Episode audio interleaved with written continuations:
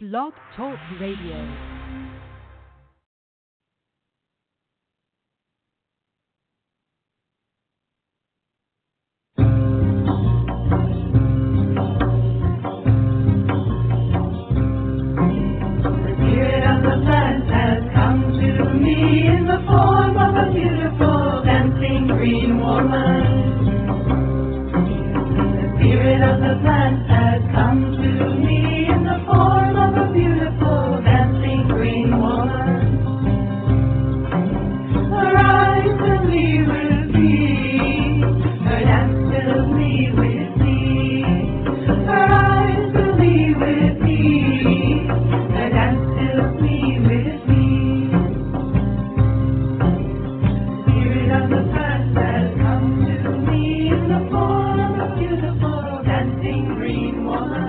Hello and welcome. We're so glad to have you with us here this evening on Ask Herbal Health Expert Susun Weed, a two hour radio show each Tuesday night. Herbal medicine is people's medicine, simple, safe, effective. Please bring your curiosity and health questions. Susun will enlighten, surprise, and delight you. I know most of you know Susun Weed already. She's my mom, so I know her. But for those of you who have not yet met Susun, I'd like to share. She is the author of the Wise Woman Herbal series, including five wonderful books on women's health and herbal medicine, including Wise Woman Herbal for the Childbearing Year, Breast Cancer Breast Health exclamation point, The Wise Woman Way, Healing Wise, The Wise Woman Herbal, New Menopausal Years, The Wise Woman Way, and Susun's latest book, Down There Sexual and Reproductive Health the Wise Woman Way. In addition to being the editor at Ash Tree Publishing and writing her books, Susun is the director of the Wise Woman Center in Woodstock, New York. The Wise Woman Center is open to the public on appointment only basis. She offers weekend workshops, intensives, and apprenticeships throughout the season. Susun is also available to you online via wisewomanmentor.com. There you can go and view her weekly e-zine. You can subscribe to receive a notification via email each week, or you could join her mentorship program. Susun also offers distance learning correspondence courses and online courses at the Wise Woman University. But you can also just go to her website, susunweed.com, where you will find thousands of pages online with recipes, articles, art features, and so much more. Well, for now, let's see what Susun has to share with us this evening. Thank you, and welcome, Susun. Hello, good evening, everyone. I am looking for Susun's number here in the queue, but I am not seeing it as of yet. I hope everyone's having a good night. And um, I did want to mention while we're waiting for Susun that I'm doing a giveaway with some of my herbal stuff. Here she is. We'll put her through. Actually, Hello, I've been here. I just got one. Sorry. I did not see your your number in there at all, so it wasn't I showing up on my one. Silly me. But you, all the numbers are there, so I could I would Ah. be able to see you anyway. But I did not see your number there for some reason. I don't know. Oh, here we are. But- Hooray! Uh, yay! Hey, that's amazing. Tell us more. What are you giving away? How are you giving it away? so I um have a little giveaway on Instagram. If you go over to Instagram, I'm on at Nourish Wholeness, and um that's my my name on there. And then it's Rebecca Roselle is my the the my personal name under the Nourish Wholeness, and I'm giving away um, a jar of Tulsi honey and a fall adaptogenic um, uh, Tulsi and peach and uh, blackberry oxymel and um, a, a flowering croneworts smudge wand and some hypericum oil and a wild skullcap tincture And so if you go there and you follow the directions on the post there, you uh, can enter for a chance to win. You can put as many entries as you want in, and it's uh, you enter by putting in the name of somebody that's on Instagram with you that um, you are grateful for in your life and why you're grateful for them. And it's been a really beautiful. I just put it up yesterday, and there's already been like lots of responses, and it's just been really beautiful to see all the the gratitude and love that people have for each other. And I just really am needed to like see all of this love pouring it into this uh, this platform. So it's been really cool to see, and I look forward to seeing more. And hopefully, um, y'all check it out. All right, that's beautiful. Thank you, Rebecca. Well, I'm yeah, yeah. Thank you. happy to me say that the index went to Betsy to be edited, and she should have that editing of the index done by the time I return from Goddess Spirit Rising out in California. I'm leaving for there tomorrow morning, Oh, nice. so I will Is, be uh, out in the Los? Angeles area at Goddess Spirit Rising, teaching and not working on the book. And then when I get back, the last of the corrections will be put in, and the book will be sent to the printer. Hooray!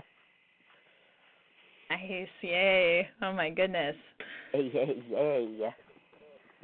that must feel very good. Oh my gosh, getting all Mhm. these last little details down, and uh yeah, then we'll have a real nice book out.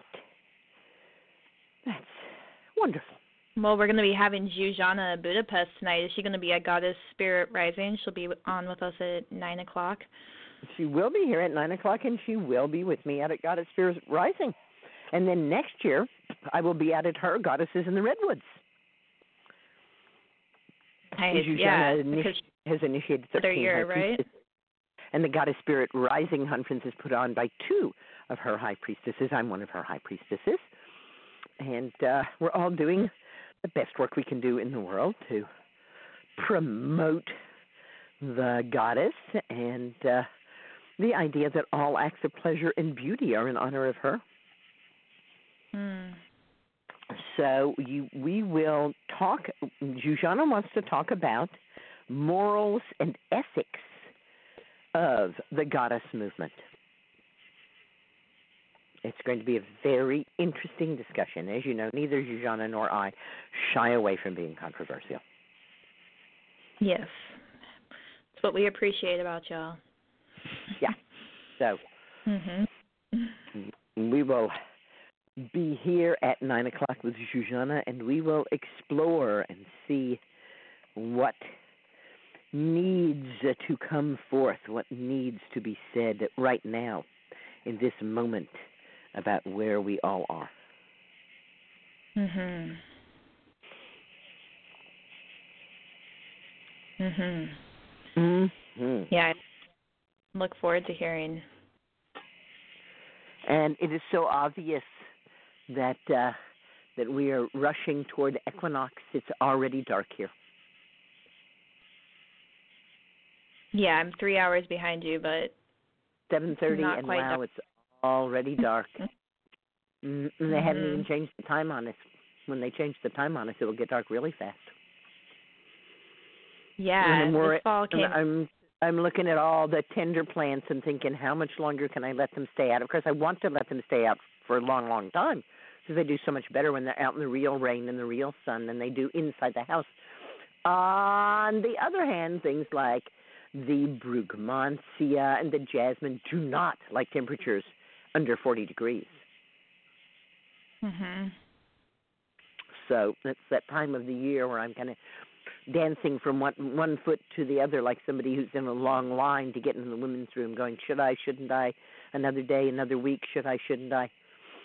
So they're definitely staying out while I'm in California. May the weather may the weather spirits be with me. Yes.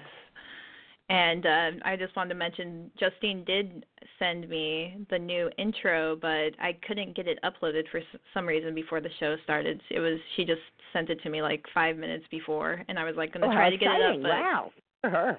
I know it's so exciting. So hopefully by next week we'll have it up and um Okay. yeah, be able to hear that. Mhm. And yeah, I got to go out and harvest some elderberries today. Made it out just in time before all the birds got them. I was gonna say I never see a single elderberry around here. The birds just strip them off so fast. Yeah, we get because the blue elderberries are really common out here that um and they have so much of the um that yeast on them. I feel like they the birds will oftentimes wait for some of that yeast to like for the rain to wash them off or something before they go for them. But a lot of them they'll stay on the tree for a while on the bush. And can you use the blue ones like the black ones?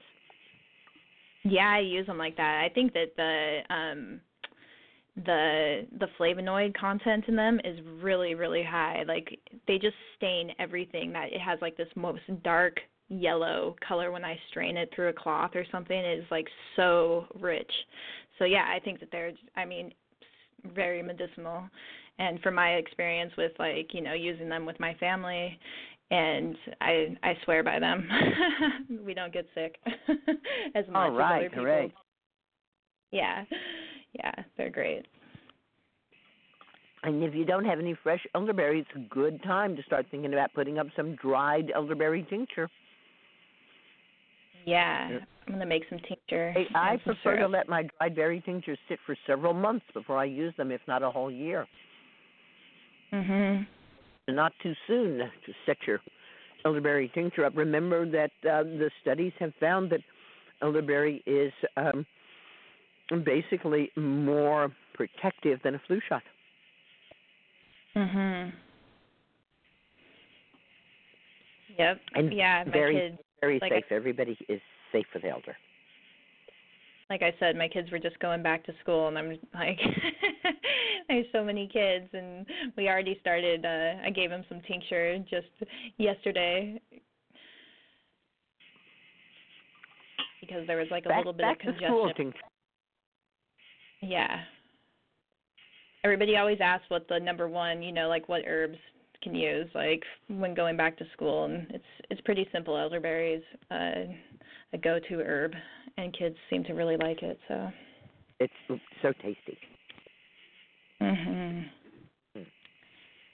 and so many easy ways to prepare it. Yeah, so many.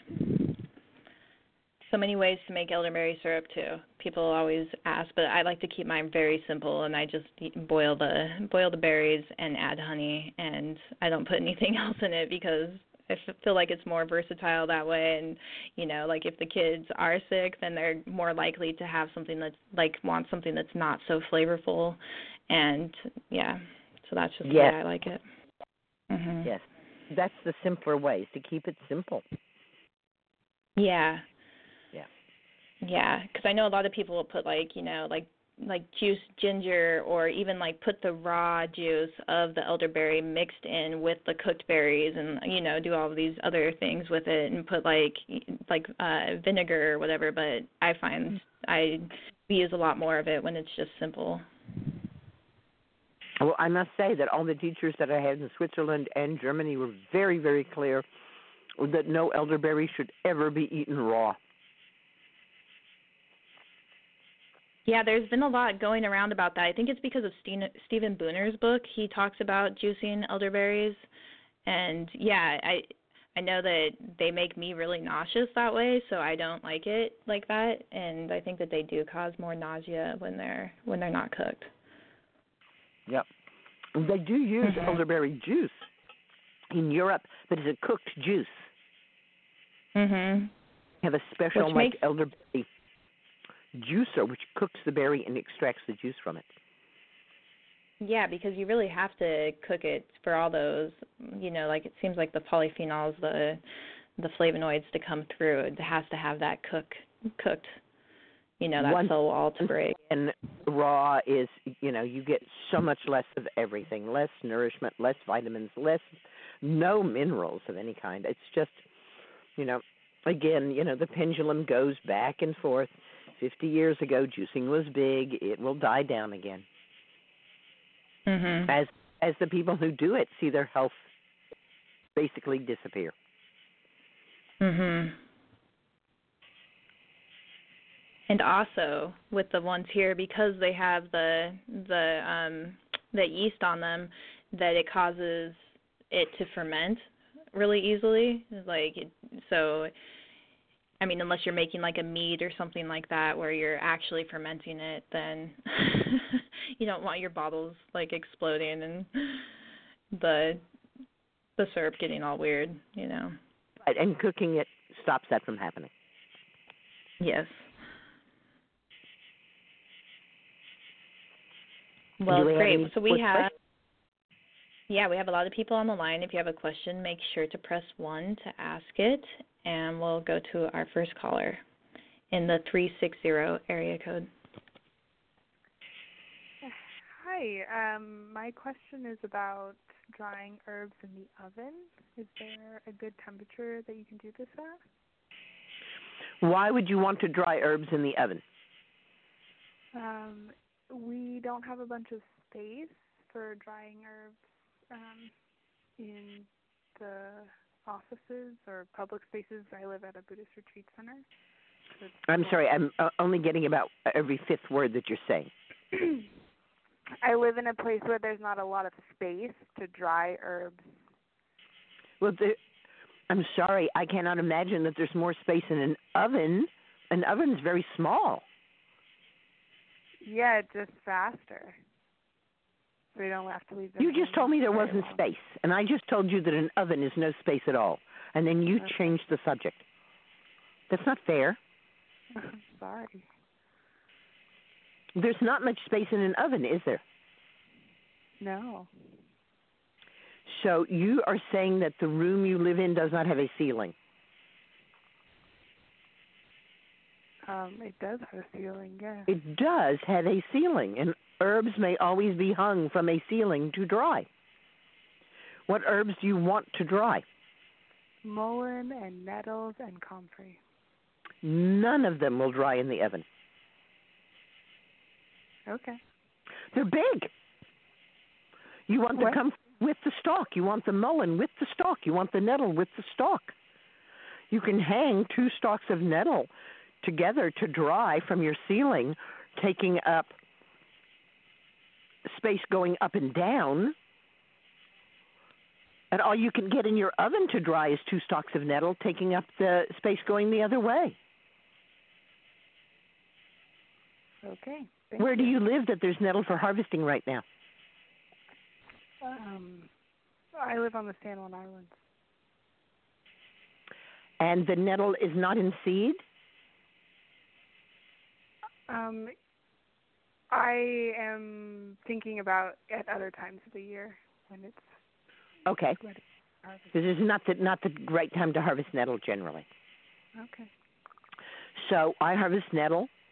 I put two stalks together and I hang them from the ceiling to dry. Were you thinking of taking the nettle leaves off and throwing the stalk away? Um, I hadn't thought about it. Well, how are you going to get the whole nettle stalk in your oven? I I don't know. And the comfrey stalk's usually like three feet long, Okay. and the mullein can be up to five feet. I just don't see how any of these fit in the oven. Okay. Thank you. So hang them up, get somebody with a ladder to go up to the ceiling and put some cup hooks in there or what I've done and I'm not sure, you know, if you own the place where you're living or it, what kind of changes you can make, but what I've done in the ceilings is I had wooden strips nailed into the ceiling and then I put thumbtacks on the edge of those wooden strips from which I can hang my herbs. It makes it very very easy to hang a lot of herbs. Most rooms have high enough ceilings that you can hang a fair amount of herb and walk still walk around and use the room. And if you live in more than one room, then you have more than one ceiling. hmm so that's what I that's what I would suggest. okay. All righty. Thanks. Thanks for your question. Green blessings. And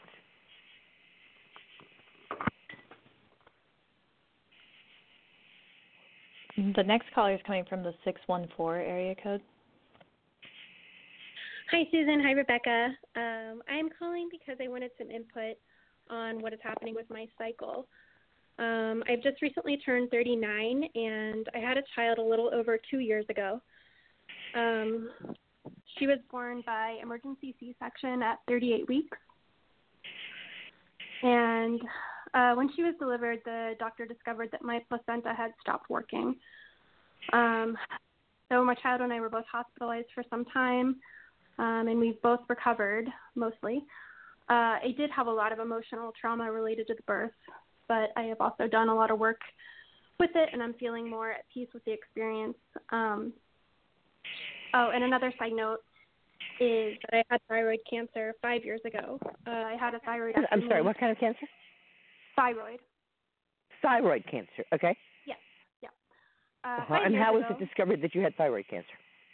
Uh, I actually fell and I had a, uh, a, I think a CT scan, and they discovered growth on my thyroid, and then I had a biopsy. There's I a felt- reason why the largest selling drug in the United States is Synthroid, Yeah. and that's because CD, CT scans find these little nodules and little cancers in the thyroid that would never kill you. Yeah, I probably would have um taken a different route, uh, but that was five years ago, and that was the choice I made, and hmm I was scared, just- and Other people's That's what I did. benefit that if you have a CT scan, and you know, CT scans have the largest amount of radiation of any diagnostic test. As a matter of fact, it's more radiation than was experienced epicenter in Hiroshima. wow. So I should suggest that people do not have a CT scan unless there's a very, very good reason for it. Yeah. Yeah. Mm, so right learned. there, right there. So your placenta stopped working. Do you think it has something to do with your thyroid? I'm not sure. That's kind of where what I'm questioning. Um, so, um, so yeah. So my period has just not really returned to normal since uh, the delivery. Um, I can go from 20 days to 40 days in between periods. Um, I I even went to my uh, gynecologist and I just had him test my FSH to see if I was close to menopause, and it came back with a five, I think 5.5. Um, so he determined that I was not approaching menopause. So I was just wondering if you had any ideas or input. Tell me about your diet. I have a broad range of food. I eat lots of whole grains and meat and dairy and cooked greens and Okay. all that good stuff. And you drink- Um, You drink nourishing herbal infusions at this point? I I struggle to to do it regularly. Um, so that's something that I I need to work on. Mhm. Mhm. I I think you will find that if you can incorporate that into your life, that you will feel a lot better. Okay. Is at this point, are you still nursing? I'm not. You're not. Okay.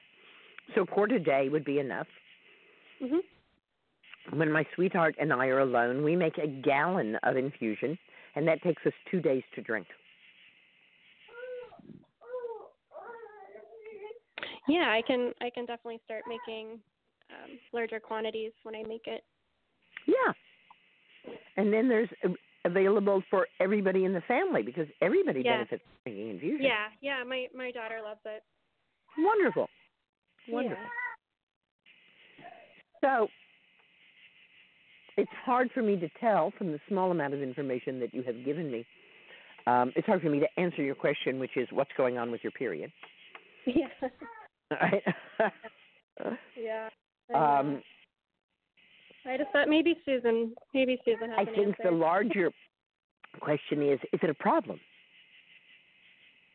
Well, I'm feeling I have a lot of anxiety, um, and I'm and I'm kind of feeling like I, I always have a lot of cramp. Yeah, that's the other thing is my my cramps are lasting um, up to two weeks, and then nothing's happening.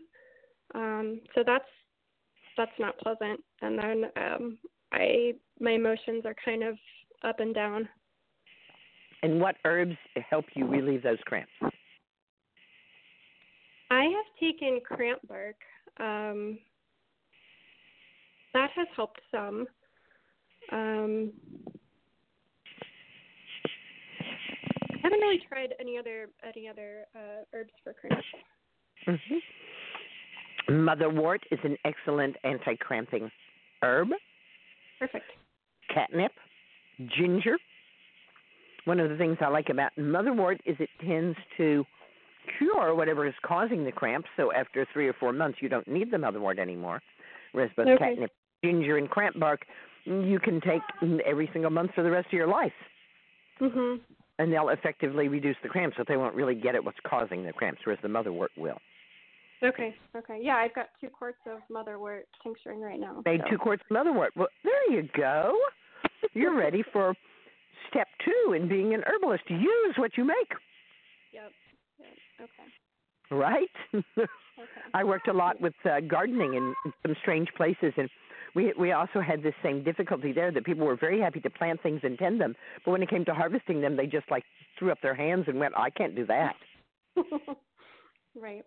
So yeah, get yourself a dosage bottle, label it motherwort, get it by your bedside or any other place that you're likely to be, and you know that motherwort helps relieve anxiety too, right? Yep. Yep.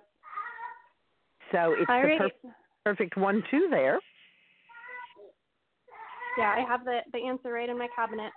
There you go. Wonderful.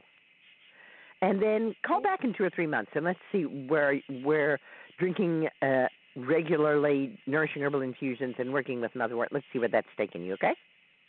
okay. Thank you so much, Susun. Mm, Talk to you later. Bye bye. Okay. Green blessings. Bye. Green blessings. The next caller is coming from the 920 area code. Hi, Susun. Hello. So you and Rebecca were having a very interesting conversation at the beginning of the show about elderberry because I am right now um, pulling the elderberries off of the um, low branches that I harvested today, and I'd like to make a simple syrup like you were talking about. I just need a little bit more guidance. Do I do I add a certain amount of water, or is it just the juice? And how long do I let it cook? Do I reduce it to half? I just I need some specifics, please. You think you need some specifics, but you don't. Okay. What would happen if you took your elderberries and you just started cooking them? You smashed them up and you started cooking them in their juice. They would the skins would would dissolve, I would expect. Um and and it would become a, a, a juice and eventually thicken or or get thicker. Oh, and I what would happen if you did enough. that by adding water? Oh, I would just have more liquid to reduce, right? Right. So you okay, could do it so either way, couldn't you? Water. You could do it either way, right? Yes. So that's a non-question, right? Okay. How long do you usually cook things? Well, I know from you that I want to cook it long enough for the cell wall to break down, so an hour Right. or two. So is it is it possible to overcook the elderberries? No, I would say no. So that's a non-question too, isn't it? Okay. So I just And need what to was put your third non-question? Turn it on. What was your Um, non-question? How much sweetener should you put in? Well, that can that be done after it cools down? For what reason? Does it matter? I don't Why know. would you want to Does add I it mean, after does it cools down? I'm not sure. I mean, I guess just to to not doesn't heating honey uh destroy it in some way, somewhat? I see you have fallen for the raw myth. Oh. okay.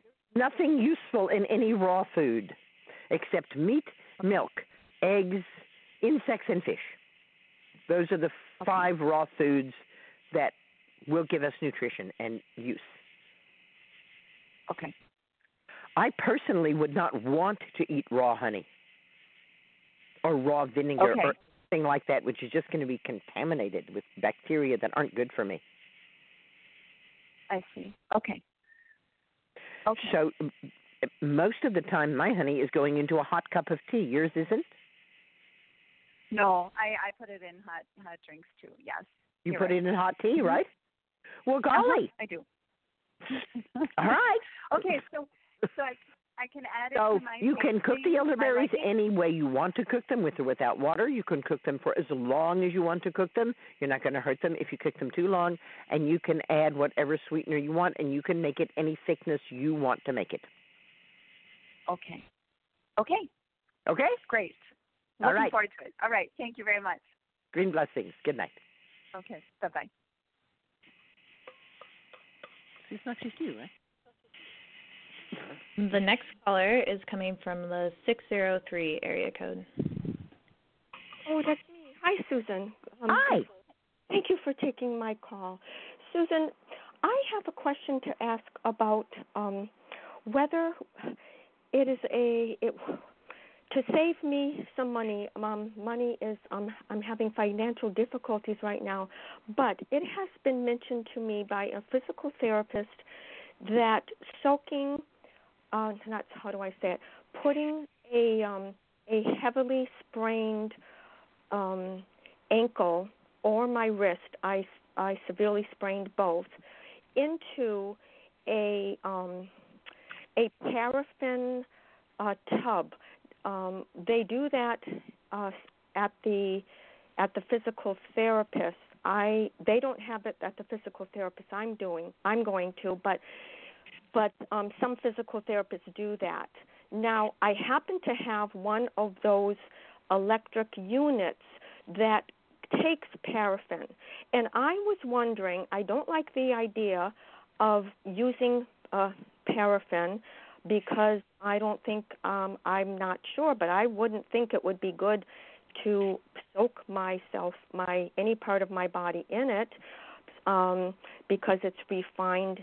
So I was wondering before I go out and and spend and uh try to get some money to buy um, beeswax. Do you know if beeswax would work to relieve some of the pain that I'm having with these two severe sprains at my ankle and my wrist? I'm not going to answer your question. I'm going to ask you a question. Sure, go right ahead. How much comfrey leaf infusion are you drinking?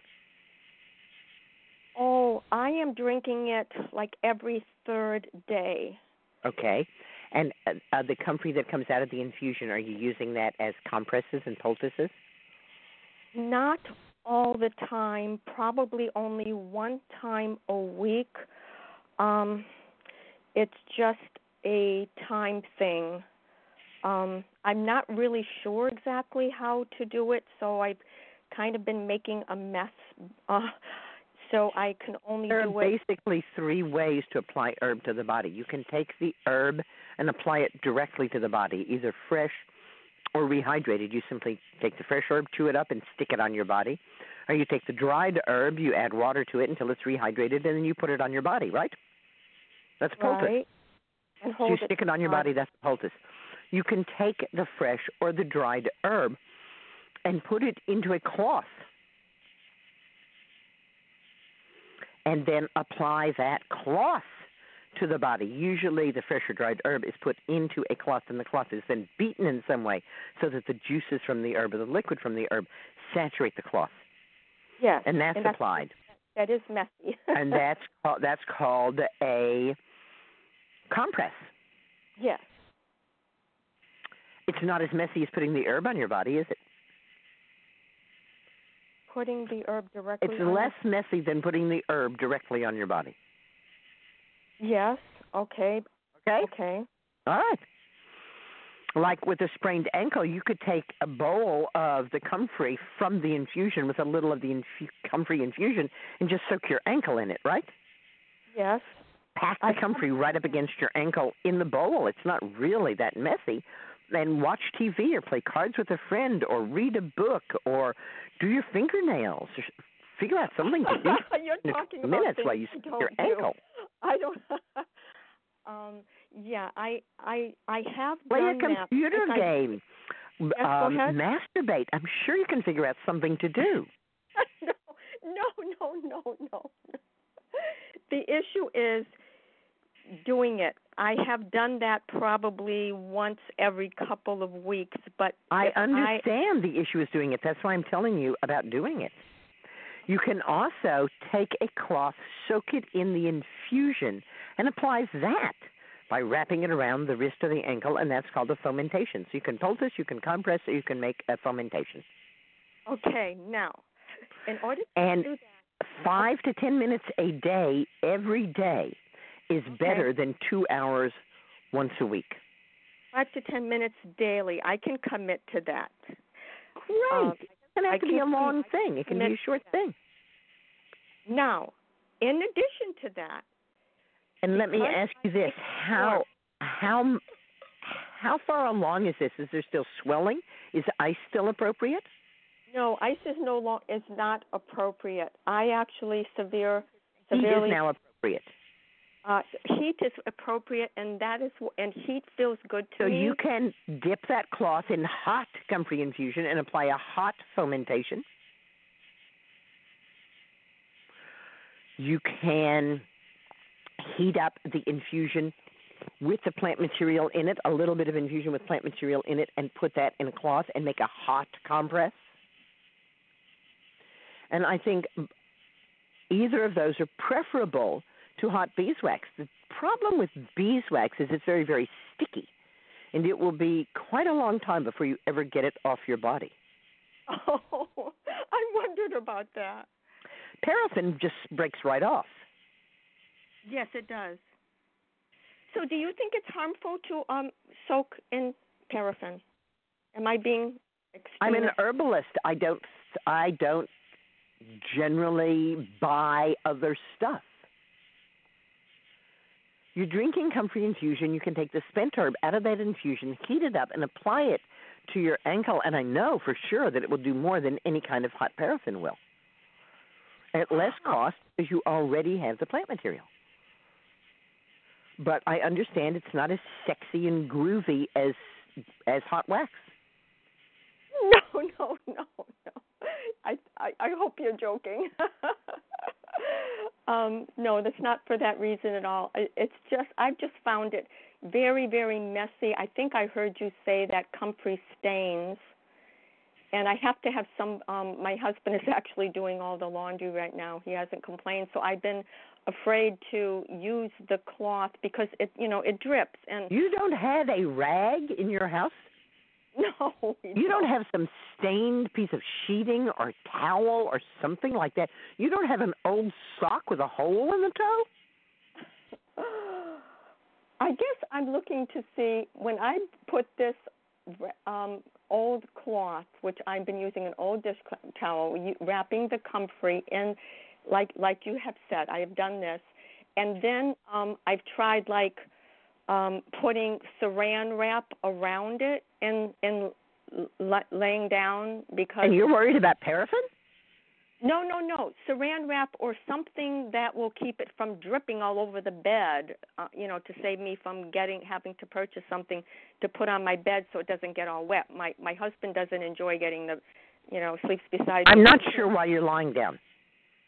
Oh, um, I because I also have a severe scoliosis and I need to lay down, lie down, lay down, actually, um, to relieve pain throughout the day. So I, my life is is a struggle of hurrying to get things done um, when I can be upright, and then needing to lie down to, you know, do something like this. Understood. So what I'm saying is don't wrap it in saran wrap, but take a big plastic bag and put it under. Under. Not. Uh, I believe you are lying down. Yes. I believe your ankle is wrapped up in a soaked comfrey cloth. Yes, and then believe I would wrap if you put a large plastic bag under your ankle that it would prevent drips. Oh, so it would be a no-no to put plastic around the towel that contains. the Worried com- about paraffin and you're going to put saran wrap around your ankle? Well, I mean a plastic bag. I actually didn't use saran wrap. yet, I used a plastic bag and wrapped it around the. plastic is much more processed than paraffin. I'm sorry. Oh, so I don't want to wrap that Plastic is more pot? processed than paraffin. I'm simply saying it seems odd to me that you're concerned about the petrochemicals in paraffin when you are willing to use petrochemical plastic. But it's I'm not saying you shouldn't anything. I'm just saying, oh, it seems odd to me. That's all. Oh, well, I'm just curious because it's not against my skin, so I figure it won't harm me.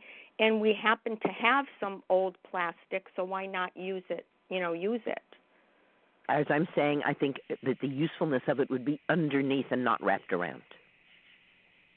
Because it will touch your skin. And it will get hot. Because you're using hot compresses. No, I'm. and, it's, I'm. and it's completely up to you. I just don't use plastic in those ways. Oh, okay. Well, I was thinking actually. My, my head, what I would do is I would take an ace bandage and wrap it around. around the Compress. You're talking about a comfrey compress, right? yes, and and now we're talking about heating it, doing it warm. Yes. Mhm. And then wrapping the the ace bandage around the compress. Mhm. doesn't have to be really tight, but it will contain any drips, right? Yes, yes, yes, yes. Okay. So so you're not a fan of of of of the sticking my hand in in paraffin uh in paraffin. I should ditch that idea. It's up to you. No, no. You're I I'm learning from you that you think Yeah. that is unwise I don't think it's unwise. I think it's unnecessary. because you think the comfrey itself will do the trick I better than know the comfrey will do it. you know it will. I know it will. I can't wait. Okay. Five to ten minutes daily. I commit. Thank Great. you I'm so so glad to hear that. for your help. Uh, you're welcome. Green blessings. Good night. Green blessings to you too. Bye bye. The next caller is coming from the 787 area code.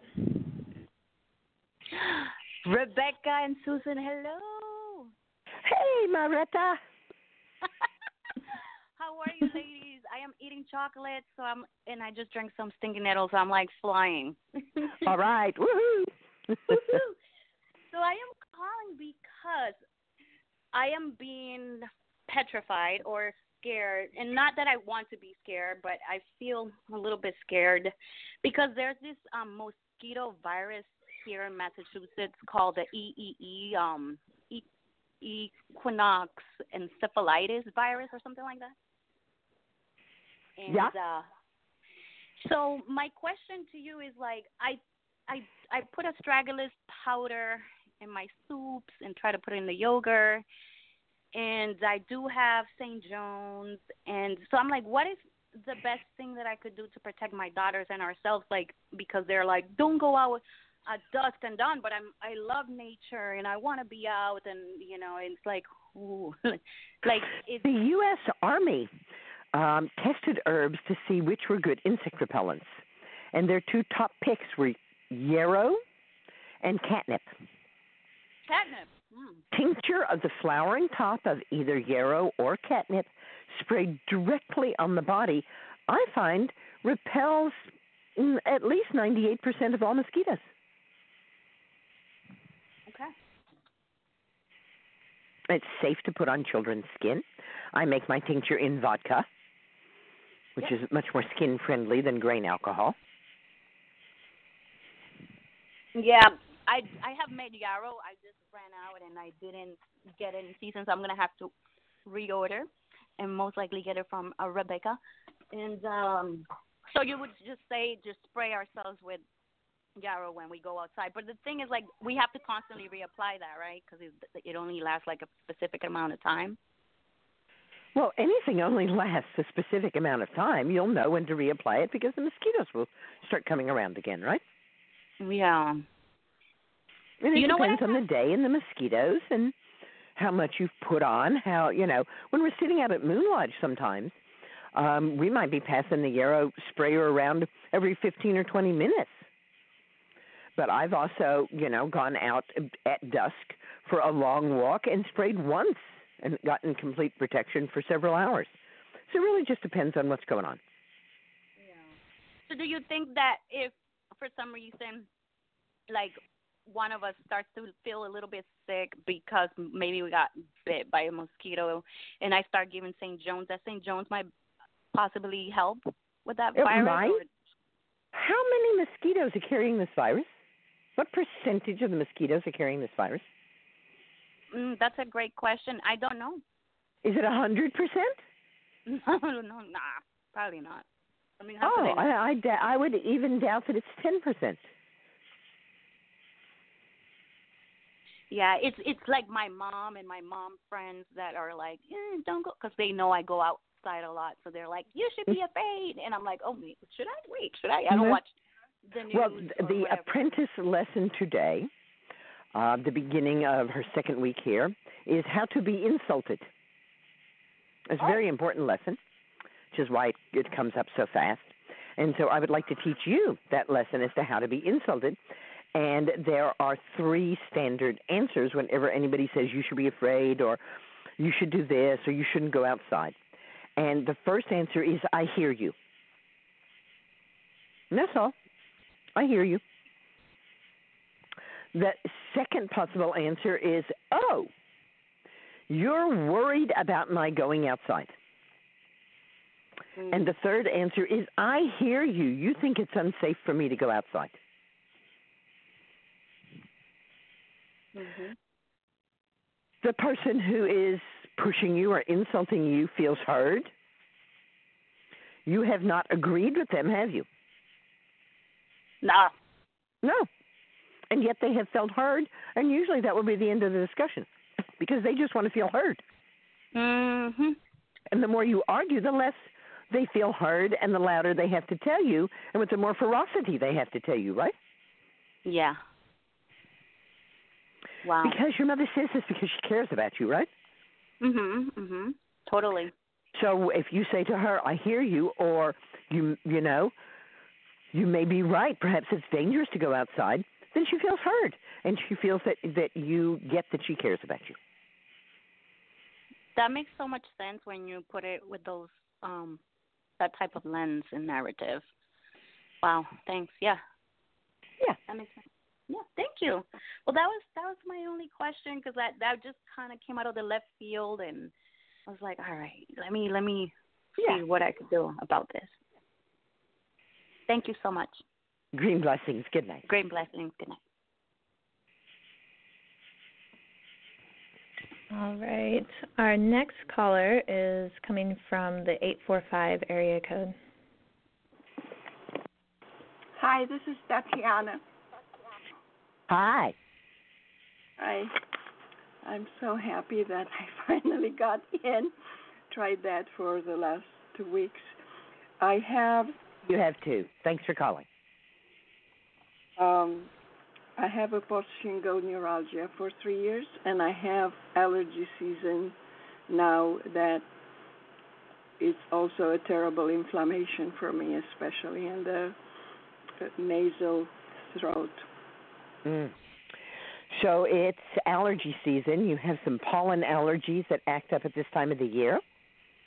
Yeah, it's probably ragweed. I was told most people around here have that, and but I have also allergies at the end of January when I don't know if that's called tree pollen. I don't know what it is, but uh, that, those are the times, and it lasts for quite a while. This thing that starts at end of January can last until end of April. Do you recognize ragweed? Do you know what it looks like?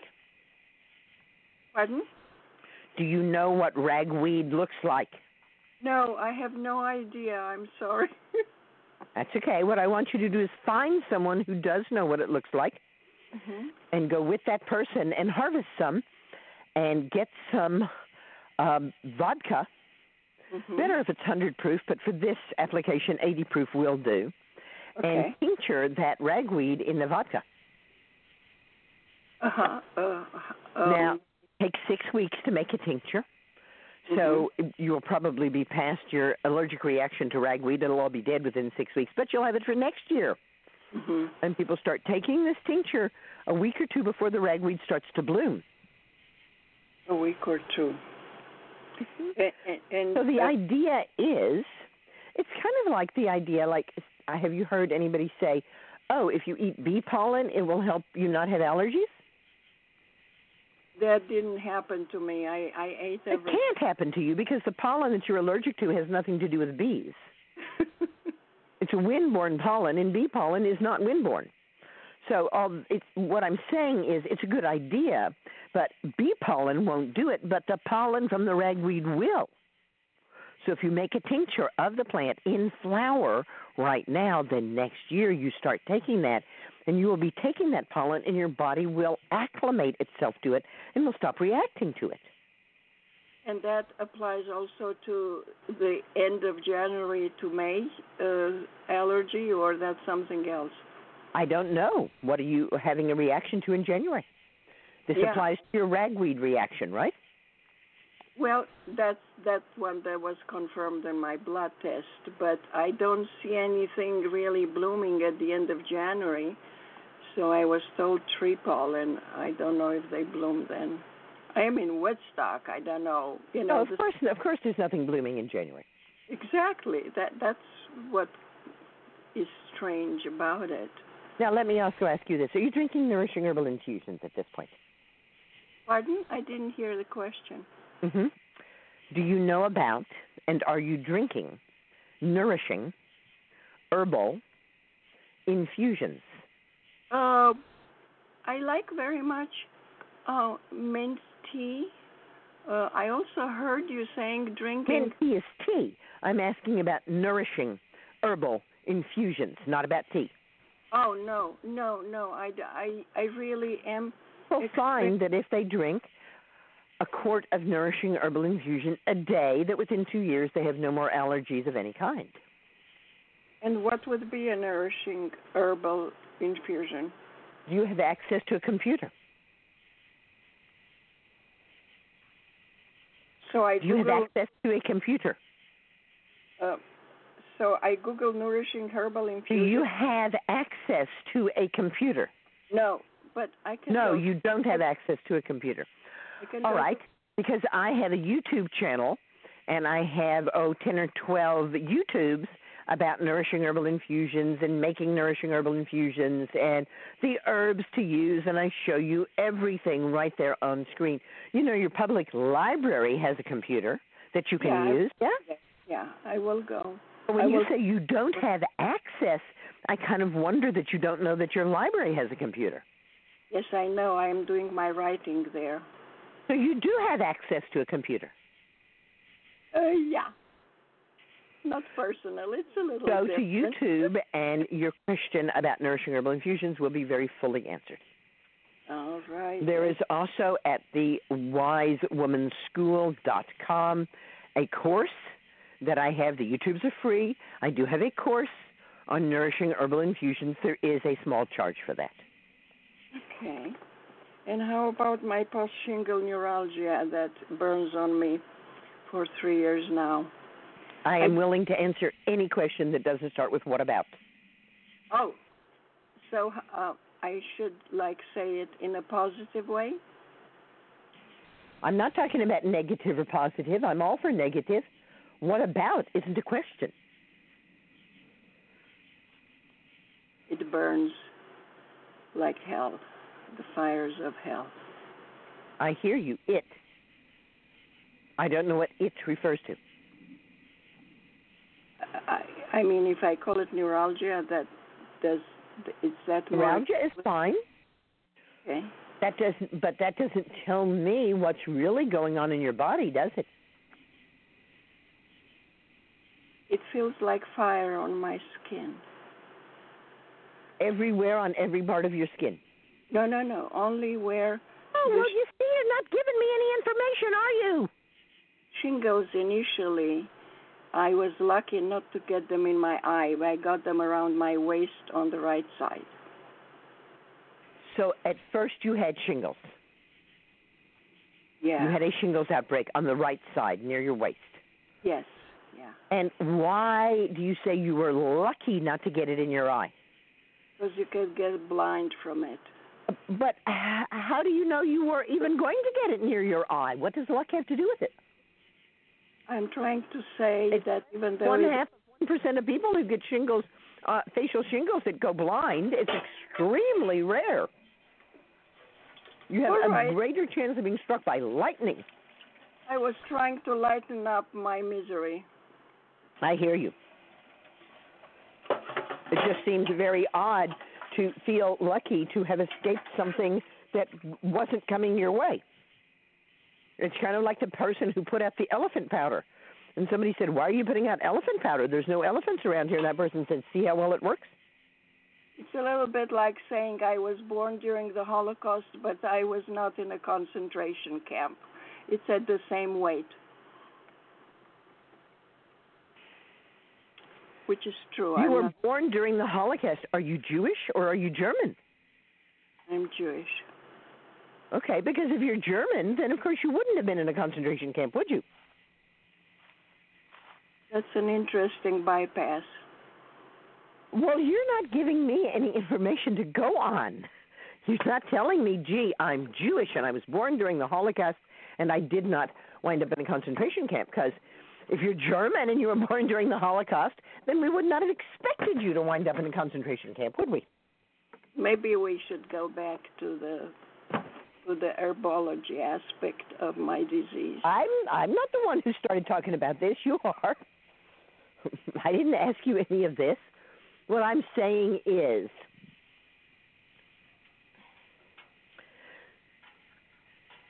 having shingles on your face doesn't make you blind.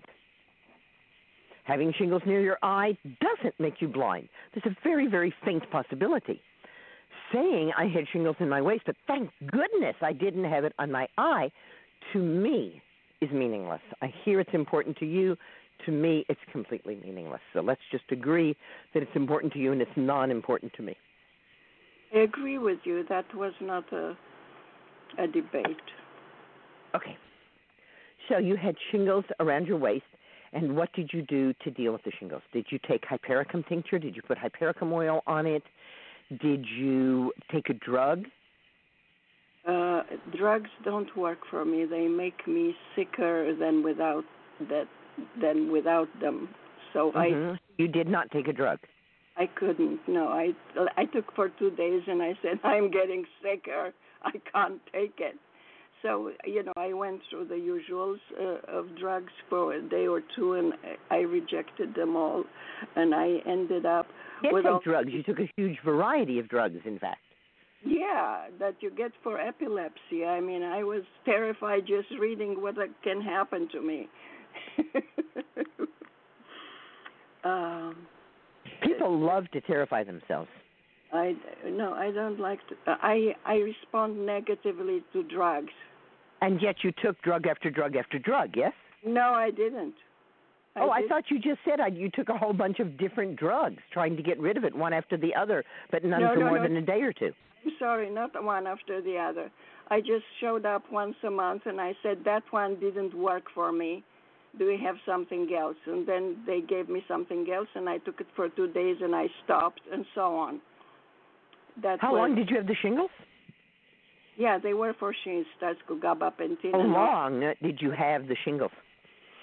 Uh, I had them for three weeks, and then they kind of slowly cleared, but the pain did not. Well, let's go back to when you had the shingles and just treat you as though you still have the shingles. And the usual thing that I find very effective is the oil of Hypericum perforatum, known as St. John's wort or St. John's wort. And that's applied to the area where the burning is. It's an anti burn remedy. And then the tincture of the same plant, Hypericum perforatum, the tincture made from the fresh flowers, is taken internally by the dropperful, and it can be taken as frequently as needed to help control the sensation of burning and pain. I put I put the oil of um, the the St. John's wort oil and it didn't do anything for me. And, And how uh, many times did you apply that oil? Just for a few days, because I'm somebody who overreacts to everything. I I get the reaction. Did you overreact to it? Um, no, I didn't. So I stopped after three days.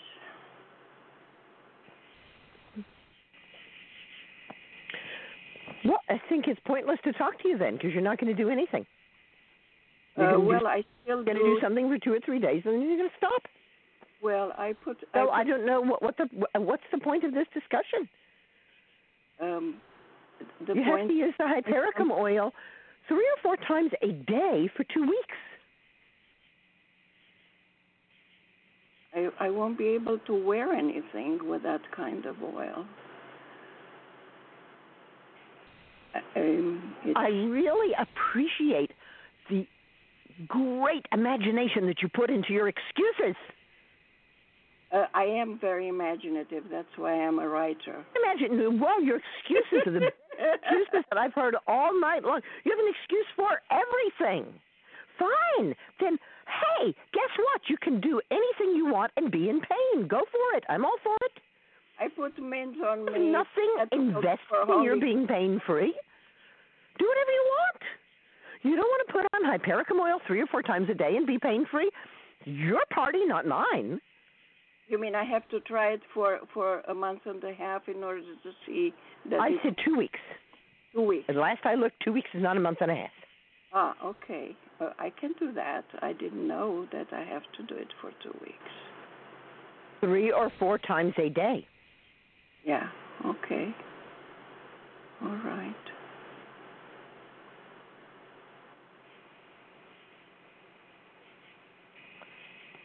Did you see? Did you I say things- understand abandoning something that is giving us bad symptoms, but I do not understand abandoning something that doesn't work immediately. Even most drugs don't work immediately. If you had a really severe infection and they recommended an antibiotic and you took three doses and it didn't get rid of the infection, you'd stop taking the antibiotic? Yes, I do, and it stops. It it stops the infection for me. If I take it for three days, is enough. Uh, I I learned that I, but. I'm but I'm saying, but that's that's three days. Yeah, after three days, Yeah. it's enough for me. and so you can see a response. That's Yes. a drug that acts much faster than an herb, Yeah, yeah. but you don't stop taking it before you get a response. Well, everybody said it, it doesn't. It doesn't. I stopped and it worked. It worked for me. Yes. It makes me sick. The antibiotics makes the sickest I can get. Nothing else is so horrible than antibiotics. So I, I stopped after three days and it worked. I'm not saying that everybody should do that, but uh, I'm learning to live with Current what. thinking is that once you see symptom relief, it's probably best to stop taking the antibiotics because telling people to continue to take them until they're all gone creates really powerful superbugs and antibiotic resistant bacteria. I agree with you. With it, cre- you know, yeah. I mean, I So trust that's it. that's the latest scientific thinking is that most people are overdoing it and they've been taught to overdo it. And I know when I talk to a lot of doctors, they feel you know really upset that they know they shouldn't be prescribing antibiotics, but people force them to. Well, oh, I don't have that problem anymore, but I am. uh, That is wonderful. So a hypericum oil, and do you have the hypericum tincture? tincture. The tincture Uh, of hypericum. Yeah. They are taken in tandem, so the tincture is used internally and the oil is used externally. Uh-huh. I was Okay. teaching in Australia, and a woman came to me, and she had facial shingles. She had shingles right by her eye. Gosh. And the doctor told her, You're going to go blind. And she came to me, Oh, I'm going to go blind. I said, Why don't you go and look and see, you know, how many people actually go blind from having facial shingles? Hmm. Right? And I suggested to her hypericum oil on it and hypericum tincture internally. And I didn't just in Australia a few days. I didn't know where she could get it. I said, but I have some with me. Come tomorrow to class and I'll give you some of what I have. Well, she didn't show up at class the next day. In fact, I didn't see her until about a week later. And I was much further north in Australia at that point, but she had flown up to where I was. And she came to me and she said, "Do you recognize me?" I said, "Yeah, you're the woman with shingles." She said, "Well, I want to tell you that I put that oil on there, and I started taking that tincture." And uh, you can see now that uh, all it took was eight days for it to completely disappear, and I am completely pain free. Wow, that's wonderful. How much tincture and how many times? A dropper full as often as you want. I would recommend three or four dropperfuls a day. Oh, oh, three or four dropfuls. Uh, Yeah, a whole thing. Yeah, Whole dropper full, right. dropper. Yeah, dropper. One of those herbalist things. When we say a dropper full, what we mean is the amount you get in the dropper when you squeeze the rubber bulb, and that's actually, if you look at it, it's really half the dropper full, but we call it a dropper full. All right. Um, You cannot get the dropper totally full. is there a certain concentration? Because I have that uh, from Mother Earth. Is that good? is it Um, made from the fresh plant? Oh, I, I, I don't think it's written on it how it's made. Uh, it's the usual what they sell there. I have that. Who made it? Um, let me see. I can tell you. St. John was Wort. It's called Mother Earth on top herbal supplement. Doesn't write. That's all it reads. Manufactured by Mother Earth Storehouse. Uh huh. And then on the back, what does it say? That's what's written on the back. On the back, And- suggested use 30 drops in water or juice one to three times a daily as needed. Doesn't tell you what kind of alcohol is used or what what herb is used. It doesn't say that. Nothing, no. No. Then I can't tell you either, can I? But I would go to the store and I would say, "Did you use fresh plant material to make this?" And if they didn't, I would not take it. It's written here flowering, um, uh, ethically wild harvested fresh St. John's wort flowering. Fresh. There you go. It does say fresh, doesn't it? Oh, yeah, it does. You're right. Yeah, it does. Herb strength ratio one two. I don't know what that means. I'm sorry. It's written here herb strength ratio. Yes. One two. That's the ratio between the herb and the alcohol. So that should work just fine. Oh, and I'm going to say green blessings and go on to the next person. Thank you very much, Susun. Thank Good you. night. Good night. Excuse me. The next caller is coming from the 305 area code. Susun. It's hi, Susun and Hello. Rebecca. It's re- hi, it's really wonderful to hear your voice and Thank you. participate today. Susun, um, I have a, a question, and um, it's about grief and possible herbal allies to help me through some pretty severe grief associated with loss. Um, the specific loss is a loss Opposed of a to grief that's not associated with loss. True. There, Um, I don't know of any grief that's not associated with loss. Yes. What I mean is, um, yes, correct. This is a loss of a relationship, not a death, but I feel it much like a death. And And it's really difficult for me to move through the routine of my day and my responsibilities because of how severe I feel in this hmm depth. I take it this was not your choice. Correct. Correct. So you some of the feeling that you're dealing with is a sense of something bad happened to you that you didn't have an active part in happened. Yeah, whether consciously or subconsciously, pretty much my husband has decided that he no longer, you know, wants to be married and relationship, and it happened. that doesn't sound suddenly. subconscious at all. It sounds very conscious. yeah. Correct. Yes. In his So, you know, grief is its own thing. And what we usually suggest anytime we're grieving is that we give ourselves some space to grieve, that we do not expect of ourselves that we act like nothing is happening. Is that really what you're asking me? What can I, what herbs can I take so that I can pretend that nothing is happening? No, I think um, I'm looking for herbs to help me through the process of it all because sometimes the intensity is too much for me. Where depression sets in, or extreme anxiety and fear, and um, inability to do my daily functions in a way that um, I need to. I think of depression as grief that we won't allow. Okay. Because when we're grieving, it's very clear. When we're grieving, we cry. Yes. And we rage. And Yep. we we seek motion because it's an E out motion E motion E motion wants to be out. When it can't go out, it goes in, and that's depressed. Mm. Mm-hmm. Grief does not make us depressed. Okay. When um, um, the apprentice burned my barn down, yeah. I walked and walked and walked. Instead of having just talking stick, we had talking walking stick. And the more that I walked, the better I got through my grief. Yeah.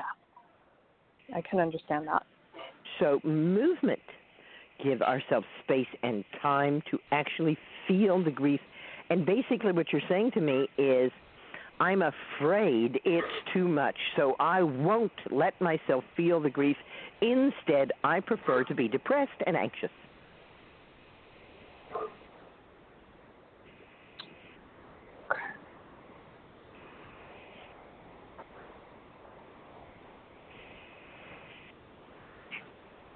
And maybe being depressed and anxious is what's going to stop you and give you that space to grieve that I talked about at first, right? Yes. You keep talking about fulfilling your daily responsibilities, and I keep talking about giving grief a space.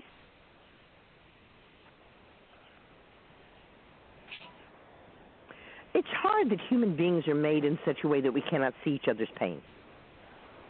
I often think, well, how different our lives would be if, when we had emotional pain, we turned purple, or when we had physical pain, we turned, you know, orange, or if there was some way for others to know that we were in pain. Because you walk down the street and you look and you think, there's a lot of these people who are in pain, they're grieving, their bodies hurt, they don't feel right, but you can't tell. Mm. It's true. And part of that then makes us feel very cut off from others. And makes us want to dissemble, makes us want to just go out there and do our daily life and pretend that we're not having this emotion. Right. I think that is the expectation of others, at least. Well, it's your expectation, too, from what you've said to me here tonight. Yeah, I guess I have to sit with that because I thought I was grieving pretty deeply. But this does make sense to me. Yeah. I think that you're feeding your pain body, and that's very different than grieving. Uh huh. Uh-huh. Feeding your pain body means going over and over and over again what happened. Grieving means Yeah. letting it go. It's gone. It's over. It won't be there anymore ever. Let it go. Mm. Mhm. It does not sound to me like that's what you're doing. You are right about that. But did you still have some hope that if you did the right thing, he'd come back? yeah, I am waiting for the white horse to suddenly appear on Grieving my at all, then, are you? Mm. Yeah, you're right. Feeding the pain body is not grief. Right.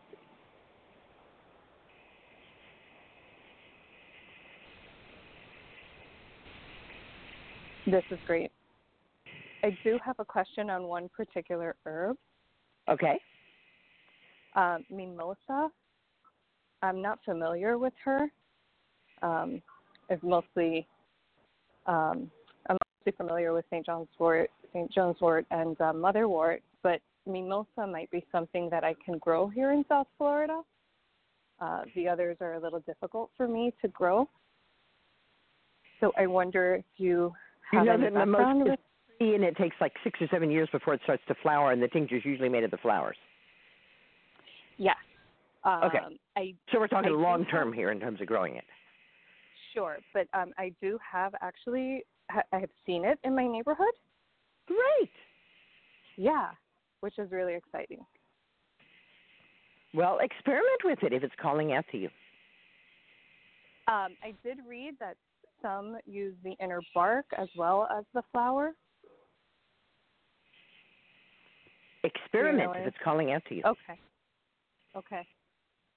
And do you know her to be helpful with grief specifically?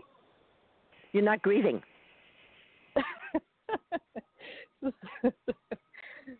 okay. Yeah. What you're asking me is, will mimosa get rid of my pain and make my Mm. husband come back? And the answer is no, it won't.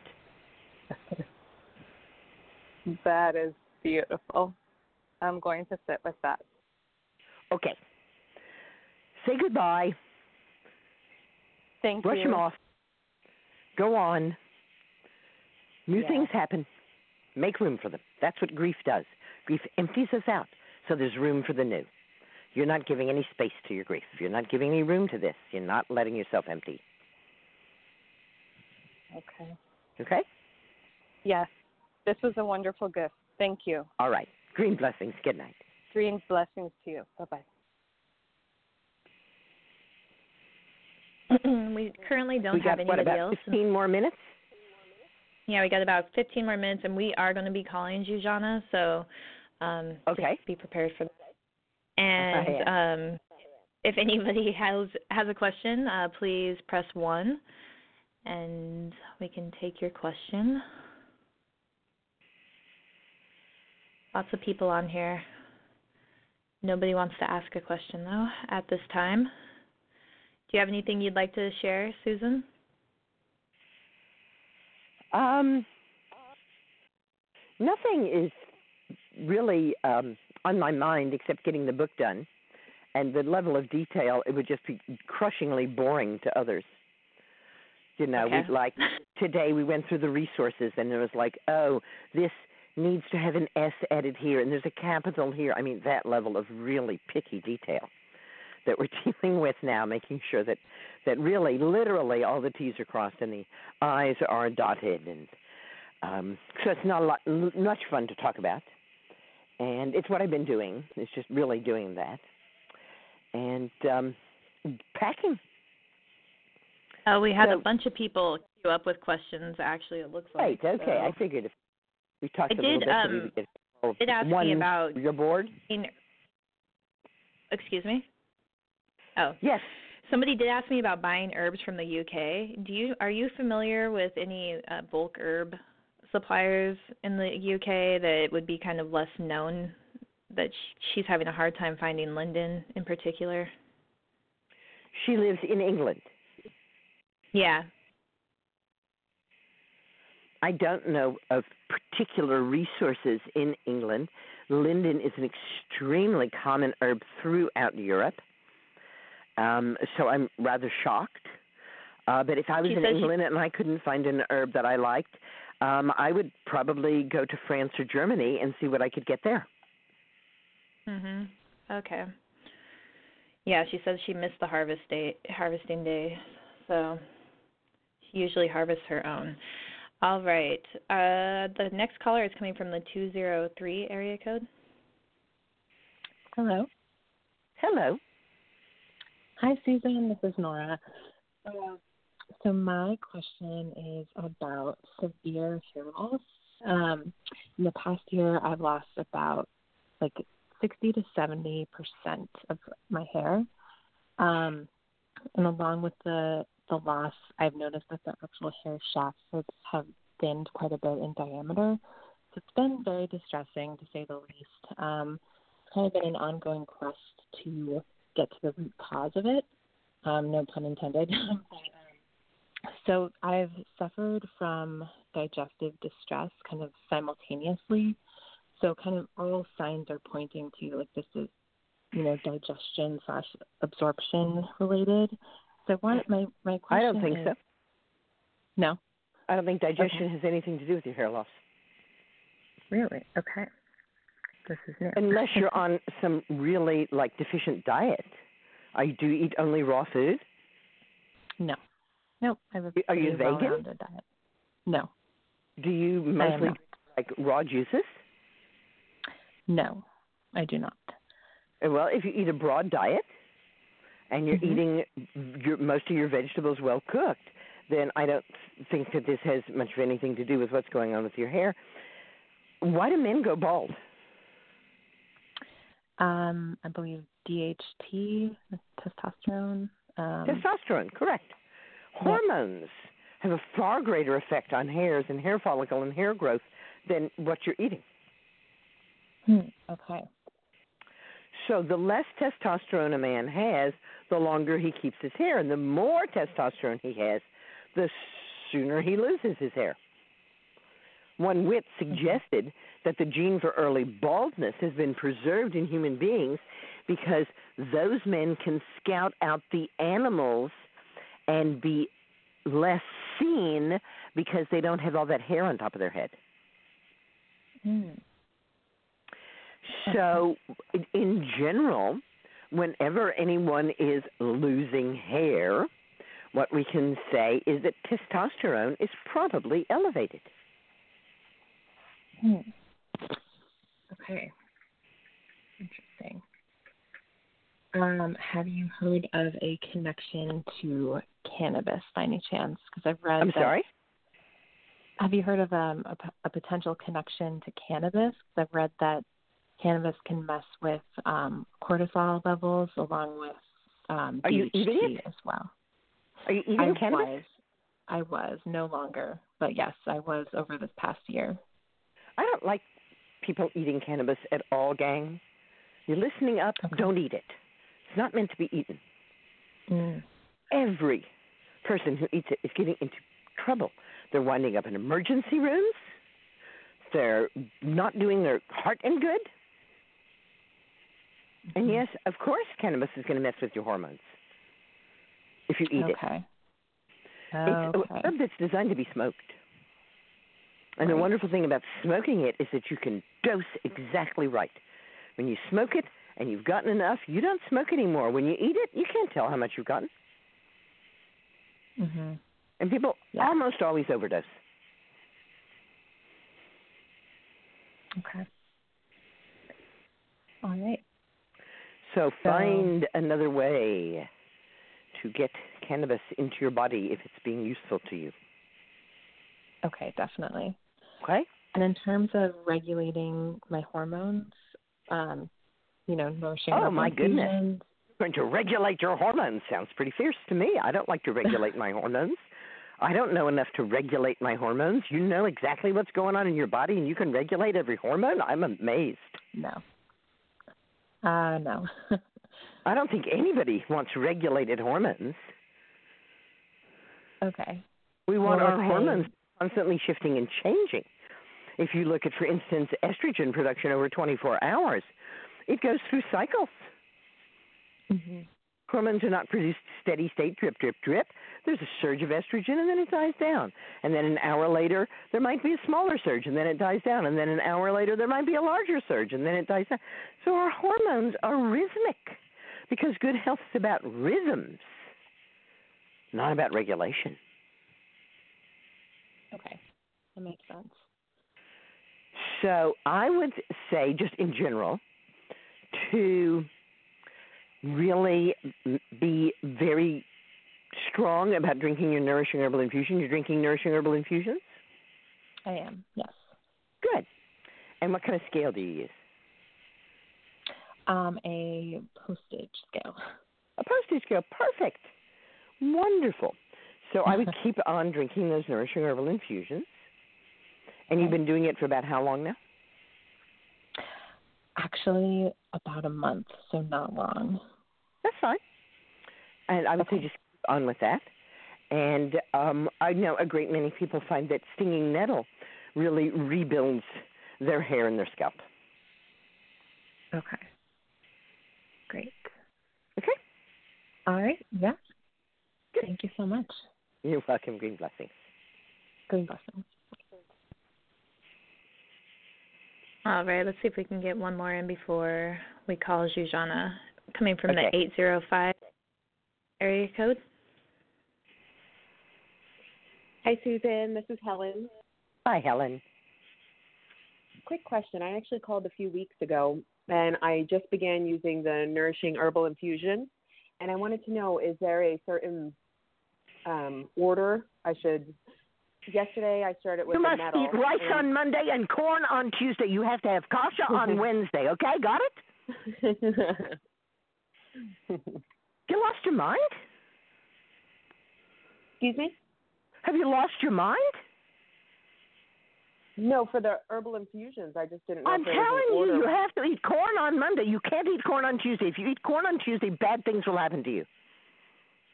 So any way I want to do it, it's fine. Obviously, any way you want to do it. Okay. I'm just new to this, so I wanted to ask. That's why I'm asking if you lost your mind. I don't think so. What is it that you really want to ask? It's obviously not this. No, that was my question. If there was a certain kind of order. Why would there be an order? I didn't know. I'm new to this, so. Have to eat corn on Monday. Just remember, bad things will happen if you don't eat corn on Monday and rice on Tuesday, okay? Thank you. These are foods, okay? They're food. They're not drugs. They're foods. Thank you. Treat them like you would treat any food. You can eat corn on any day of the week, right?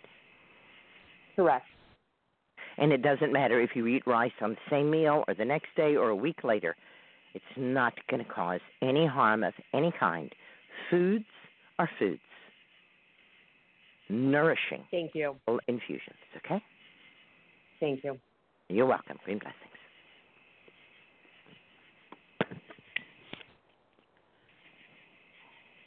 Well, we have a few minutes before the interview technically starts, but do you want to just go ahead and give Zsuzsanna a call? Yes. You, yes, let's go ahead and give her a call. Can I read the introduction while you're calling her, or is, does that not work? It doesn't work because of the um the ringing. Here, it's gonna So dial go up. ahead and give her a call. Okay.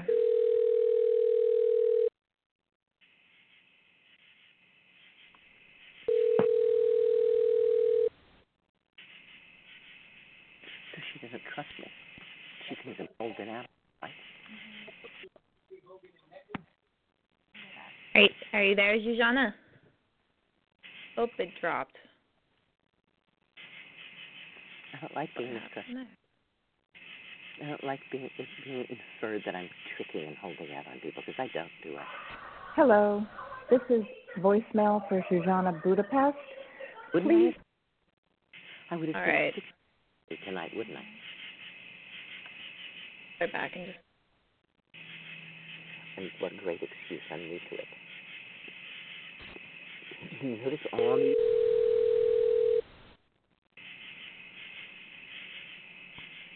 Hello. Hello. Hello, Zsuzsanna. Hi there. Good evening to you there. Good evening to Zsuzsanna. M- Yes. Budapest, who was born in Yes. Budapest, Hungary, during a big winter storm on January 30th, 1940. Her mother, Masika Mashika Slash, Szilagyi. Szilagyi, yes. was a medium and a practicing witch who supported herself and her daughter with her art as a sculptress. Masika's themes always celebrated the triple goddess and the fates. Zsuzsanna Z grew up respecting and appreciating Mother Nature. The poverty of post war Europe and the political oppression under the Russian occupation made Z fiercely political. So when the Hungarian Revolution broke out in 1956, she took her destiny into her own hands and became one of those 65,000 political refugees who left the country, mostly young workers and students like herself. Zsuzsanna finished high school in Innsbruck, Austria, graduated and won a scholarship to the University of Vienna, where she studied languages. Zsuzsanna immigrated to the United States in 1959 and became a student at the University of Chicago. There she married and gave birth to two sons. And this was in Chicago, as we said, where she studied with Second City, an improvisational theater school, and the only one in the country at that time. Zsuzsanna's family spiritual tradition, however, started seeping back into her life. She practiced solo worship of the goddess at her home altar in her backyard. Her early years, the first installment of her autobiography, is her latest book called My Dark Sordid Past as a Heterosexual, and it is available from Amazon. It is a really great book. Oh my goodness, the things you will find out. My dark, sordid past as a heterosexual by Zsuzsanna Budapest. When Zsuzsanna entered her Saturn cycle at the age of 30, she became involved with the women's liberation movement in Los Angeles and became an activist, starting the Women's Center there and running it for many years. She recognized a need for spiritual dimension so far lacking in the feminist movement and started the women's spirituality movement. Zsuzsanna founded the Susan B. Anthony Coven number one, that feminist witches coven, which became the role model for thousands of other covens and spiritual groups being born and spreading across the United States. Then Zsuzsanna wrote the Holy Book of Women's Mysteries in 1989. She had originally published it in 1975 as the Feminist Books of Lights and Shadows, and it had served as a first hands on book to help women into their own goddess heritage. Zsuzsanna has since written numerous books, some of which have been translated into other languages, and each one of her books is an absolute treasure. Go looking for them. Do not rest until you have every one of Zsuzsanna's books in your hand. in 1975, Zsuzsanna was arrested for reading tarot cards. She was arrested by an undercover policewoman.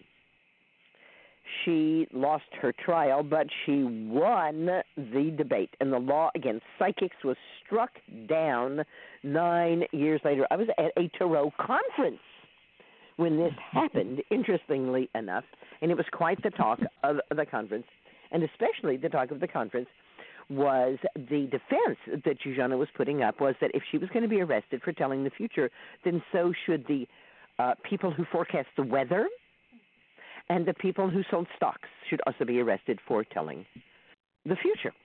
And it did take nine years, but that law was eventually struck down. Yay! During this time, Z led rich rituals, lectured, taught classes, gave workshops, wrote articles tirelessly, and published in hundreds of women's newspapers across the country. She has powerfully influenced many of the future teachers and writers about the goddess. The California Institute for Integral Studies in San Francisco has recognized Z's contribution to women's spirituality movement. A woman called me up and said that she wanted to teach and she knew a lot about the goddess. She'd been studying the goddess for 30 years, and I suggested that she go to Goddess Spirit Rising this weekend, and she said, well, she couldn't. And I said, well, I, I know it's very close. So next year, go to Zsuzsanna Budapest, um, Goddess in the Redwoods. And she said, Who's Zsuzsanna Budapest? And I say and I said, You know nothing about the goddess. She was quite offended. But it's true. Today, Zsuzsanna lives in Santa Cruz, California, where she has the best grapevines and apples and a beautiful garden and gorgeous roses and you know those other things you can grow in California that I can't grow in New York and oh god they're gorgeous. he has got a real green thumb. When I was just teaching out in Seattle, I saw a great T-shirt and it said all of my fingers are green. It had a big green thumb. All of my fingers are green and all of Zsuzsanna's fingers are green. She is always making time to smell the roses and eat the grapes. She's the founder and director of the Women's Spirituality Forum, which is a nonprofit organization sponsoring goddess spirituality retreats and festivals for women and young girls. I love you, Zsuzsanna. Tonight, for the short time we have available to us, you want to talk about morals and ethics of the goddess movement. Yes. So yes. go for it, honey. I want to hear what you got to say. Well, first of all, thank you, Susun, and uh, imagine yourself embraced by me and held to my heart. No, and I embrace you right. And I'll see you what day after tomorrow and give you a real hug. I know that I I asked in, in Quiver River. That was an herbal conference where I met you. I know you have a different story, but that's really where I saw you first. And um, at Quiver River, I asked the, asked the ladies there who wants to become a witch, and it was you who stood up and here you are in my life 50 years later. I love you back so much. Thank Ah, you. Thank you. Love you back, love you front, and love you all around. Well, as as it is my want, I like to take a, a bird's eye view and a historical view and an astrological view of where are we? Where is the big clock? What is it doing? So we are almost the middle of the sub age of Aquarius and human humanity is looking at humanity. Everything in our consciousness is about other people. Um, it is it is it is a great revelation to us who we are. We didn't know about many shadows that we have not seen before. We have not known how deep the hatred of women, for example, we didn't know really where it all started with patriarchy. And in, but we know now that we are one, that we live on the same planet. We know that we come in many sizes and shapes and, and, and colors, and we come in many sexes. And all of this is new material for us. We are looking in the mirror where we see ourselves. So in this in this position, I'm looking at the goddess movement, and I'm noticing one terrible one terrible thing anyway, which could be cured if it's made conscious, and that is the way we treat each other. It isn't always fighting with the enemy. It is often just how we deal with each other on the everyday how we solve our differences. And that's where we are not in a good place. Looking back, looking back to the 70s, which were the, really the best time to be a feminist, um, we had one of our members raped by four guys who pulled her off her motorcycle and almost killed her. Um, she would not divulge that when they were looking for the rapists that they were black. She would not say that because she was a good feminist and she didn't want to perpetuate the stereotypes most often not right about black people. And I thought about that at that time. Now, mind you, I was only 30 years old, and I I understood and saw the pattern how women eat pain we eat it and we protect those who give us the pain. And it has nothing to do with politics, it has to do with this inborn sense of protecting men. We somehow feel we need to protect men from each other and from us. So it is it is an arduous voyage to go down this road and instances where we have not behaved towards ourselves with enough love and compassion. But we always do anything for men, even the most separatist ones, even the most harmed ones, they would stand up for men. And we don't support each other. Not like that. What is that sound in the background, by the way? Susun, can you hear that? Just like, is, what, what is that sound, that whistling sound? It's the okay, frog. stop now. Is it It's the frog? Stop now. Yes. What? Is it the frogs? Oh, you are doing it outdoors where the frog is out singing? Yes. Uh, oh my god! Oh my god! Oh my god! I love those froggies, and and, and let them just do whatever they want. so going back to this thorny, thorny, and painful thing, looking at ourselves in the sub-age of Aquarius, we are seeding an age of Aquarius, and the only way we do a good job if we create a seed that includes us where respect and love is extended to ourselves. When we don't look at each other and say, "Oh, you want to be president? Well, you you you use your email wrong," or or actually internalizing the weaponized gossip that's being hurled at women all the time. The way to destroy a woman's a woman's hard work is to weaponize some terrible lies against her and, and push that into the consciousness of the people. This happened to our Hillary, who was one of the best best example of female excellence and and most most proper to become president. But of course, men locked arms against her, and the Russians. Such a Hello. fantastic, yes, Hillary is such a fantastic example that when she lost, she went on. She's continuing on to do good work. because she's a true blue, because Yes. she's not there for a fame or money and not power hungry like she was constantly. Oh, she did leave Clinton after he cheated on her because she she was just power hungry. No, they were friends from college, and people who never went to college don't understand that because that's a place where you make lifelong friends sometimes. That's the age group anyway and whatever you create together, they become the bond. But just imagine how we got weaponized against. And now, each time we get an attack from men, they always make a lie and they sell it to the other women because they know what we are sensitive about and they will make a lie. Sometimes they project on us what they themselves are doing.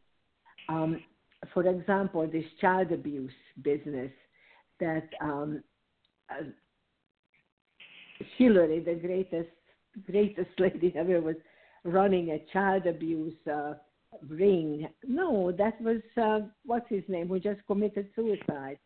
They they actually project their own actions on us, and somehow women still believe it. This this lack of trust in each other is killing us. And here in the middle of the sub age, when we still have a chance to improve this, I am raising my voice and saying our flag must include us as well. We have to stand up for each other and ourselves.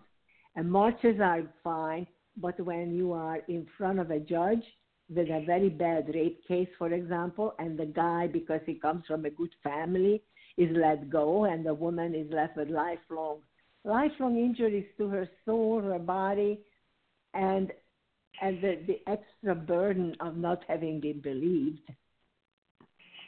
These things must change. We have to treat each other with more love, with more trust. We, we, we have not done anything bad. Um, Uh, that is as that's so so important that we treat each other with love and trust. I was talking to a student and she was bemoaning that she couldn't get her mother interested in the goddess. She says, "I keep trying to talk it to mom about the goddess and she just keeps shutting me down." And I said, "Has your mother ever been in a woman's circle?" And she said, "What does that have to do with it?" I said, "Ah, it's from being in women's circles that women learn to trust each other and it's from that as so far as I can Yes. see that the goddess emerges." Yes. Yes, it is true. That is how it is. And and then um, to my mind, always came back Margot Adler, the great Margot Adler, bless her sweetheart, and may she rest in peace, but not when she has some time to come and join us again. It doesn't matter if she's on the other side. When we call her up, she is away and she's everywhere now. She taught me this wonderful little um, song, which I'm going to do at the conference, when then we make a double circle and the women move one way and the other circle moves the other way and we welcome each other uh, and i'm not quite sure if this was the tune but the essence was. Well welcome welcome welcome. Love and respect to you. Love and respect to you. And then you move on to the next person and you welcome welcome. Love and respect to you. And that is what we need to feel and act on. It is not the other women who had caused you any harm. We have been all duped for a long, long time, and now we are finally awake a little bit. And let's not go back to sleep on this one. The self love and the self appreciation rests on knowing about our past. So we need to get back women's studies at the universities enough of these gender studies. There's not much to study about that. I, I really resent it. I somebody said I- something about gender studies, and I just I just like went through the roof and said that is an odious term. Yeah, it is an odious term. and I I know Um, the story before. But to know to know about even the living the living pioneers like you and I, it's essential because you build your own self esteem on that. Oh, those women have written new thoughts and and led new ways and have done elevated our own sex, which is the whole point to elevate our sex. Of course, we call it create equality, but once you're a mother, everybody else is your children. That is not that is that's that's not equal. The mother is always more important and more the the foundation of the species than her children, but that's what we got. Our species, how it is evolving and how it is adapting is up to us. Even even the fact that maybe there is no more human beings anymore. I mean, even that would be pivoting on women. Demograph, demography is the highest of politics, and we have demography. In other words, who's borning and how many people we create. That's very important. It, it, it determines everything. Anyway, um, love love and is just respect, as you're saying, is very, very important. But I have found that in women's groups, um, that a lot of fights break out because women don't feel respected, because many cultures and many subcultures have different ways of showing respect. mhm, mhm. Want to add that what I think is really important is that we come already preloaded with trust for other women, and this is very, very difficult to do because our culture has basically taught us to distrust other women. And why is that? Because then we can be separated from each other and we essentially exist in our small little world within the big patriarchy world and we have a member of our family part of the other world and we are with the children and maybe the other mothers but even that is not for sure. In other words we live in a social des- desert. It's it's it's socially injurious for women's identity to be separated from each other. It is, and so it, one of the ways that women react to that danger is, I'm going to find a really powerful man to protect me, and then other women become her competitors. Right, right, and and then let me let me just mention the real bottom bottom the very bottom of this problem, how patriarchy continues generation after generation because they all agree that little girls must be broken. Little boys too, if they can. They have to be broken so that they are not becoming real women because we injure them so that they are devoted and have to have lots of help to put themselves together psychically, physically, mentally. In other words, we handicap ourselves and we can never replace patriarchy because they all benefit from oppressing women. All males benefit from being treated with the idea that they are better than any woman, that they are better in every way than every woman, even though this has been proven wrong over and over again. In fact, the truth is that women are smarter ever since, and, and it has only happened in my lifetime that women were allowed into the universities at all to study. I mean, be, before my generation, um, I, I think my aunt, my aunt went to a real university where she got a PhD in in linguistics. Um, this was not normal. Women were not educated, and if you if you are part of a religion that supports a military, and that's the next step, ruin the ruin the children with abuse. Let everybody be crippled, grow up, nothing but misery, and hopelessness and poverty.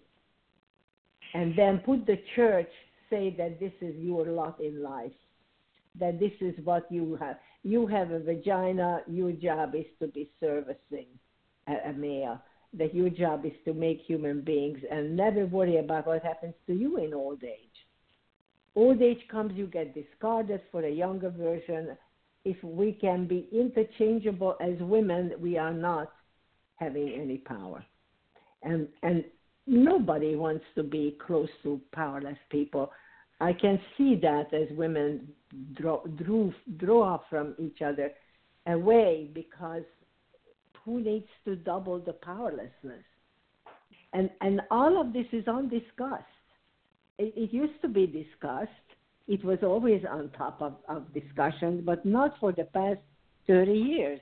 It has been all other subjects and everything. But when you look at what's going on, Sub Age of Aquarius gives us a window of opportunity to truly, really show what we can do and do it.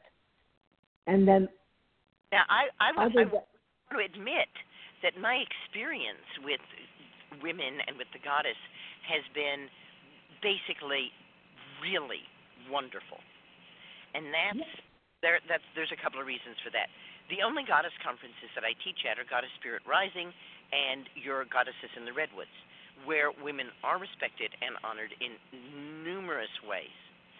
And of course at lots and lots of herbal conferences most of which are run by my past apprentices, so they are run with these kinds of morals and ethics that you're talking about.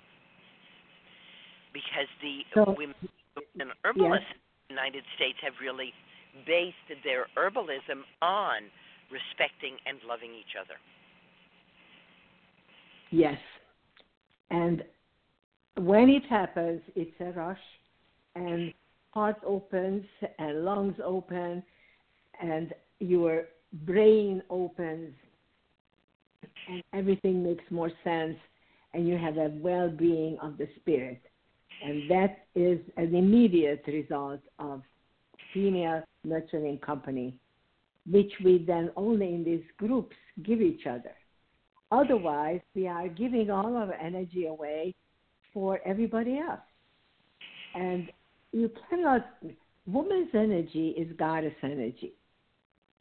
And you cannot do without it. There is nothing that exists that doesn't require woman's energy. We are the prima materia. We are we are all existence. And not not speaking now as only as a human species, but all the females in the universe. And that is really a reality. And to live up to that, we may not have to because we're just part of it. There is always one of us who will live up to it. All you have to do is support her. Support the lady or, or the, or the children. The children now coming up for peace How powerful is that? 11 year old Swedish um, little girl is creating major consciousness waves around the world, saying that when I talk to adults, they always want to give me and tell me that I'm hope. I want them not to have hope. I want them to panic. I want them to panic like their house is on fire. That comes from an 11 year old protesting in front of the Swedish parliament. So amazing and so potent. The goddess is really revealing herself in this subage. And the Aquarianness of us, you know, the all inclusive humanity is at its very beginning, but we know that that's what she's doing. Each time you see um, children with white mothers and men of color, or the other way around, and and uh, creating the most beautiful children in Germany. You walk around, there are lots of black and white children there who are having um, afros and blue eyes, and just awesome, awesome humans come out of mixing the races together and it refreshes the human gene pool. So it's actually very healthy to do it. And that's just the goddess playing with us. And you have some ideas about this. Well, inside you, if you peel your skin back, you're all pink. Wow, you're the pink nation. Yay. Decided there aren't any races. That yeah, there there aren't, aren't. aren't enough differences to actually say that their races or even breeds of human beings. Exactly. Much more but similar. we do have adaptation to the sun. And how clever is that? I mean, adaptation to the sun, you get a different, um, different color. Um, you can lose color in 2,000 years. So if you're black and you moved up to Europe, your descendants in 2,000 years would be white. Uh, Same is true if um, somebody from the north moves to the south, um, where you get more sunshine. In 2,000 years means that every generation, that's a lot of generation, is just a little whiter. And it, it just keeps going because um, the goddess plays with, with these hereditary things personally, I think. I think she's a great artist and She is. creates different views. Now, before time totally gets away from us, would you tell people how to touch with you and connect to all the? You are just doing so many wonderful and interesting things. I want to be sure that people have a place to connect with you. Is um, your website best? What's the best way? Yes, it's uh, zbudapest.com, and um, you can check out my my Facebook. I don't do any Twitter. Um, I'm desperate for someone to come and help us with the technology. But I've been praying for all year and actually all throughout the year to have a young person and Amazon come and say, "Oh, grandmother, I help you with that. Are we making still trouble? Yes, we are. And I need some techie help.